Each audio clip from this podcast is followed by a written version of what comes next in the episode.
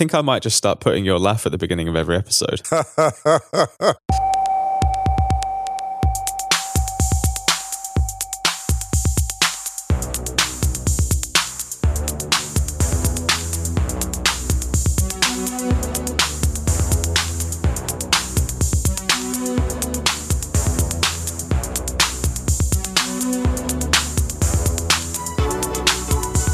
Hello, and welcome back to the Stadio podcast on Ringer FC. I'm Musa Okwonga. I'm Ryan Hunn. Ryan, how are you doing? I'm doing very well, thanks, Musa. I can still tweet freely because I'm not verified. what about you? Wow, you, are you allowed to sending tweet it? shots, sending shots at Twitter support there for not verifying him. I'm good. I so the humble brag. those those those who know. Ah, listen, no, you dropped me in it. You know, you led me into that. I'm not. I'm not taking that line down. So if you, those obviously, I mean, everyone that's on Twitter, everyone who's extremely online like we are, will know that Twitter got hacked uh, briefly last night. So people with verified accounts couldn't tweet. And the only reason I noticed this is because I was trying to tag a friend of mine in a really wholesome thread about Sure Avatar. were. The, yes, Bim Sure Adewunmi. you shout, shout out to Bim Adewunmi. Avatar: The Last Airbender. Someone had basically done their own thread of videos. Yeah, and I was like, I was like, Bim, check this out. This thread, and I couldn't. I was like, why can't I tweet Bim to tell her? Hey, Bim, the uh, ho- co-host of the brilliant podcast. Thirst Aid Kit. It's Mhm. absolutely amazing. Please check it out. Thirst Aid Kit. Uh, good to see your laughs going mainstream. That's wild. Is it wild? It is wild, really. I mean, I just just get up and laugh. Some people be like, there'll be a backlash right there. He just laughs for a living. There'll be a backlash. You know, I'm not going to lie. I'm starting to feel like the bassist in this band. oh my god! I said this before, but yeah, we had a mutual friend of ours. Obviously, uh, sadly passed away a couple of years ago. But he would talk about how being a bassist in a band is really awful because everyone just comes up to you and chats about techie stuff. Oh, yeah, yeah. It's the worst. I mean, I, I'm not a bassist, so I can't speak for that. But anyway, Maybe you've got bassist energy. that's a. I don't like that. Let's move on to admin. What's the admin? Um, unfortunately, we're going to have to part ways with Musa Okwonga. That's the admin. Part company by mutual consent. we'll keep his laugh and then just sack him. Just Yeah, I'm just going to. Uh, yeah, we're just going to basically. I'm going to build a, a Musa AI oh that's just going to say Redondo, Atalanta, Red Star. Savicevic, and then laugh. Basically, that's all it's That's going to pretty do much for what an I do. hour. That's all I do anyway. Oh, Captain America, couple of those things. Spain references, Dark Knight, Dark Knight. Yeah. I reckon I've got enough over seventy odd episodes or whatever we've done now to to piece together a, That's basically all I do a, anyway. a Musa AI. That's a terrifying thought. um, admin, admin, admin. Just the usual stadio.bandcamp.com. If you would like to buy our theme tune, we are donating all the money. All the info is on there. Today and Monday's episode will be the last two that will go up on the Stadio feed as previews. So if you've not yet subscribed to the Ringer FC Spotify feed, please do so now. Uh, we'll record an extra final episode that will go up on the Stadio feed only, just as a little short episode. Apart from that, I don't think there is any more admin. Oh, there is some admin. Oh, I'm not going to do it now. I'm going to do it after the break. But we've got our first ever Stadio competition to Oh, give wow. out that copy of Caricom magazine that we were talking about on Monday. So we're going to do that after the break. Today, because there are so many games and everything's all over the place still, we thought we'd let the questions guide us. before the questions guide us, can your haircut guide us? I see you've got a new haircut. I know the people want to peer behind the veil. How are you feeling about it? All right. You going to talk about it? You I mean, us- no, because this is an audio format and gonna- nobody's to know. That's no excuse. They go after my dress code the whole time. How are you feeling about the new haircut? You feeling good? It looks good. Suits you. Thanks. It's I for those who don't know, I just basically my hair got really, really long and then Germany locked down. And then I cut it myself because, you know, I'm a boy.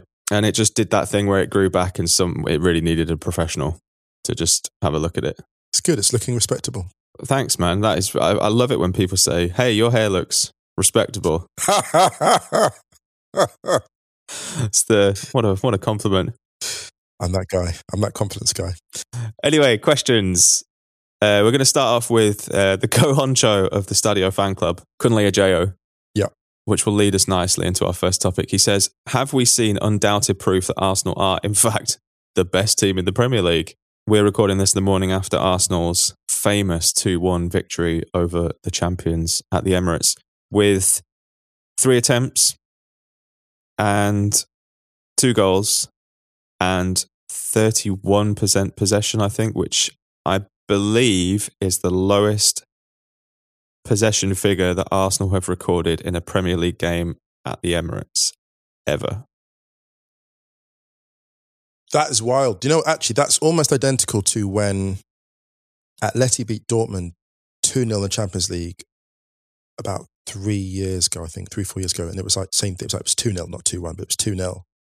And not going to pretend that this was necessarily as organized as the Atleti victory because Atleti are just super rigid. But I think there was something really impressive about this win from Arteta's point of view. I think like he maximized everything. You consider the fact that, you know, Lacazette's been in great form. Let's just give him a shout for a second. And yeah, two goals fact, and assist in two games.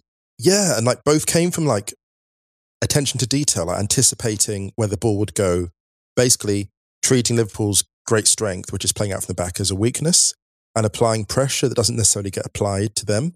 I just worry, I just wonder, not worry, maybe it's, it's football, not worried, but I just wonder if that becomes a thing that teams boldly attack next season because I don't, I don't know. Just, just looking at it, like, just hear me out very quickly. I know that Liverpool have lost a bit of intensity after winning the league. Of course they have, because it was such a long time off and they've won this thing. But I wonder how much teams go at Liverpool next year. And, you know, Klopp is taking these games really seriously. For him, it's not a summer holiday. He's almost like sort of started a new campaign in his head already and he's looking to f- fix problems and he's trying to keep intensity up. I wonder what new problems he will anticipate and solve next year. And I'm really mm. excited to see because Klopp will innovate. He'll do something new next year. I'm really excited to see what he brings out next year to kind of trick people again. That makes sense. Yeah, I'm definitely looking forward to the next evolution of this Liverpool squad for mm. sure. Because, yeah, like you said, they're going to be faced with different problems next season. But I mean, in terms of the game itself, I'm obviously, you know, really happy that Arsenal got the win. Mm. I think they rode their luck a lot before the equaliser. Mm. Yeah, absolutely. But also, I just think Liverpool look knackered. Yeah, they do. They look knackered, and they've got you know they've got key players missing now, like Henderson's out, who really knits together that side from a technical point of view, but also from a mentality point of view. I think when you have someone like Henderson on the pitch in the middle of the pitch, it's more difficult to let the intensity slip because he will be on your case. I mean, yeah. how many times have there been slow mo shots of Henderson barking at someone? But these are players, and I think you're seeing it with the whole of the Premier League now. The schedule is just starting to catch up with everyone. It's yeah. it's it's a very difficult situation. It's obviously an amazing result for Arsenal because I mean they started the game in tenth. Burnley had just overtaken them in the league. Oh, to read too much into it. Yeah. yeah, I mean, basically, I wrote. I actually wrote. I wrote a piece for the Ringer that I'm not even sure is going to go up now because it was kind of about the aftermath of the North London derby. I, I won't give too much of it away, but the, the, long and the short of it was what kind of bragging rights are there really when basically the only outcome from the North London derby was going in going eighth instead of ninth, you know, and how the two sides have kind of fallen mm. and how that and how that maybe affected the the stature of the fixture this time around because it just didn't have the same feel to it. There were multiple factors as well, you know, no yeah. fans, etc., etc. But even though the Arsenal win over Liverpool was a really, really big result and a really great result for Arsenal, I still don't think it actually changes that aspect of it. I mean, in a way, it kind of almost doubles down on that theory where how many times have we seen teams go to the Emirates, like Swansea, for example, mm. late stage of the season, go to the Emirates, win 2 1 with two attempts on goal. Or actually, I think there were a couple of times that Arsenal lost at home by two goals or conceding two goals where the opposition only had one attempt on target. Yeah from a performance point of view, there were obviously some plus points, but I don't think it was the performance or the technical aspect or the actual football of it that was really impressive about this. I think I think Arteta's talked a lot about mentality and changing the culture at Arsenal. And I think he needed a bit of a statement victory to say, hey, look, listen, this is what you can do when you put your mind to it in a way. Right. And this felt like the first time that that had happened for him, really. Where he'd won a game that Arsenal didn't really, no one gave Arsenal hope in hell beforehand. And I think for him, the psychological benefits of that will vastly outweigh the tactical and technical benefits. You know, be like, for example, being able to bench Aubameyang and then bring him on. Yeah, big statement. Things like that. What I'll say to that then, I mean, it, yeah, I just have to say, I mean, all of your analysis and my thoughts on it lead me to conclude that Arsenal FC are by far the greatest team the Premier Oh, God. League has ever seen. So that's the answer to the question. So all analysis basically is to they are the greatest. Yes. They are the greatest. Arjit followed up Kunle's question saying they do have Argentina's best player playing for them. So That save he made, the save Emi Yeah. Martinez made late on, the footwork, the way he watched that ball through the air, the deflection it took. Actually, yes, a shout out to him, but also a shout out to a player who wasn't playing, um, Jordan Henderson, because Grace on Football tweeted a um, a Liverpool lineup from 2011 and 2012 season. Oh yeah, and you look saw at that. that. lineup and just think, look, when Henderson stepped into the captaincy, Mhm. he had an even tougher role than Michael Carrick did joining Manchester United after Roy Keane. I think it was even harder because he stepped into the place of, you know, someone like Roy Keane, astonishing midfielder, one of the greatest that United will ever have.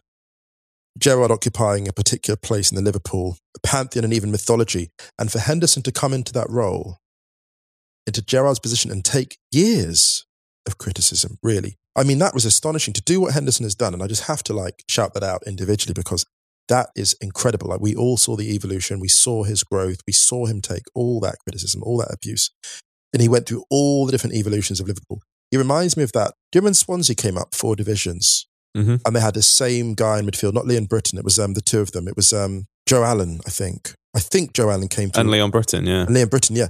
And it was like that. Like the team around them kept changing, but they remained constant.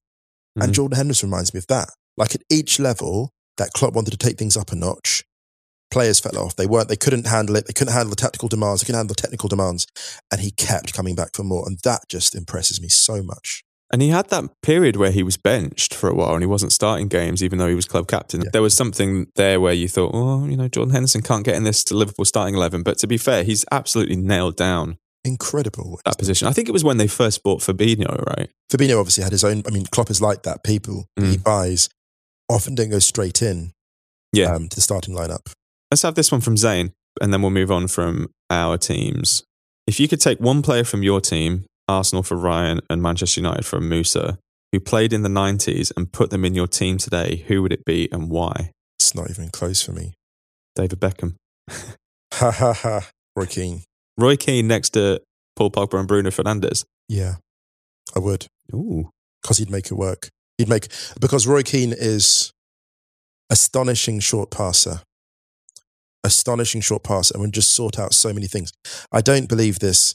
Oh, he'd go in and bite everyone's head off. I don't think that because if you look at who he befriended in the dressing room, he befriended people who might be seen as like the wild ones or the flashy ones. He loved work ethic, and I think that team. I mean, like Roy Keane is the reason that United won all those trophies. Actually, like he's the one player. Not, not that other players weren't hugely important. Of course they were, but he was the soul of it. Like he was the absolute soul Mm. of that. Um, yeah, it would be him. Mine's tough because my, my heart says Ian Wright. Can you imagine like a front three of, ooh, maybe imagine if, if you took Lacquer out and played Wright, Ian, Aubameyang and how much those two would love each other. Actually, let's play all three of them. Just have the boys up front. Do you know that would work? Because they, you know what, they would all interchange. They'd all, they'd all play Yeah. wide and sit through the middle, Yeah. and they they'd press. You'd get a lot of work out of those. I, those three. I actually think in that scenario, you'd probably have a setup like Liverpool's front three where you have Aubameyang left, Lacazette as the central one that pulls it a little bit deeper, and then Wrighty as the right hand side. yeah, I can see that. I think because Wrighty could create. Actually, he was he was a little bit underrated on his creativity. I think. That happens a lot to people that score Yeah, in volume, like it happened to Veer as well. Yeah. If you're a volume scorer, yeah. but my head says Dennis Bergkamp because imagine if you just dropped Dennis Bergkamp into that Arsenal side. I mean, that is, and then just get two midfielders just to anchor. like sort of Matías Almeida type players that like the Veron had. You know, players like that that just sit and just shut down. In the modern game, I think Bergkamp. I know you you're obsessed with trying to convert people into number eights, but I th- I don't think Bergkamp it would ever be a number eight per se. But I think that he could function quite well if you think he had the skill set. He was tall, very strong, deceptively quick. Actually, Yes, great in tight spaces, a great passer of the ball. I think he could play a little bit deeper. You know, he was obviously a second striker in his day, but in a 4 4 2 system. I really think his skill set would be transferable today in a deeper role, Dennis Bergkamp. and Guardiola would love to turn. You know, Guardiola would just love Oh. to turn Bergkamp into an eight. You know, he would. He'd love it. if Bergkamp was at Manchester City, you'd have Fernandinho or Rodri, and then De Bruyne and Bergkamp as the two eights. That's You would, of 100% course, of nailed course, on. Or of course Gundogan as the holding midfielder. Yeah. Of course he would. And no one would get Yeah. near them. No one would get near them. And actually, Bergkamp was really fast over like 60 meters. There was a stat I saw actually when I was researching um, a piece of work a while back. He was actually really, really quick over long, longer distances, deceptively. Really? he's like- yeah, yeah, yeah. I mean, he weird. had that thing where he just glide Yeah. across the turf. Bergkamp. I know that's such a cliche thing to say, but he really would. Like, fun fact, he's taller than Kevin De Bruyne, Dennis Bergkamp. He was a big dude. How, how tall is it? 6'2?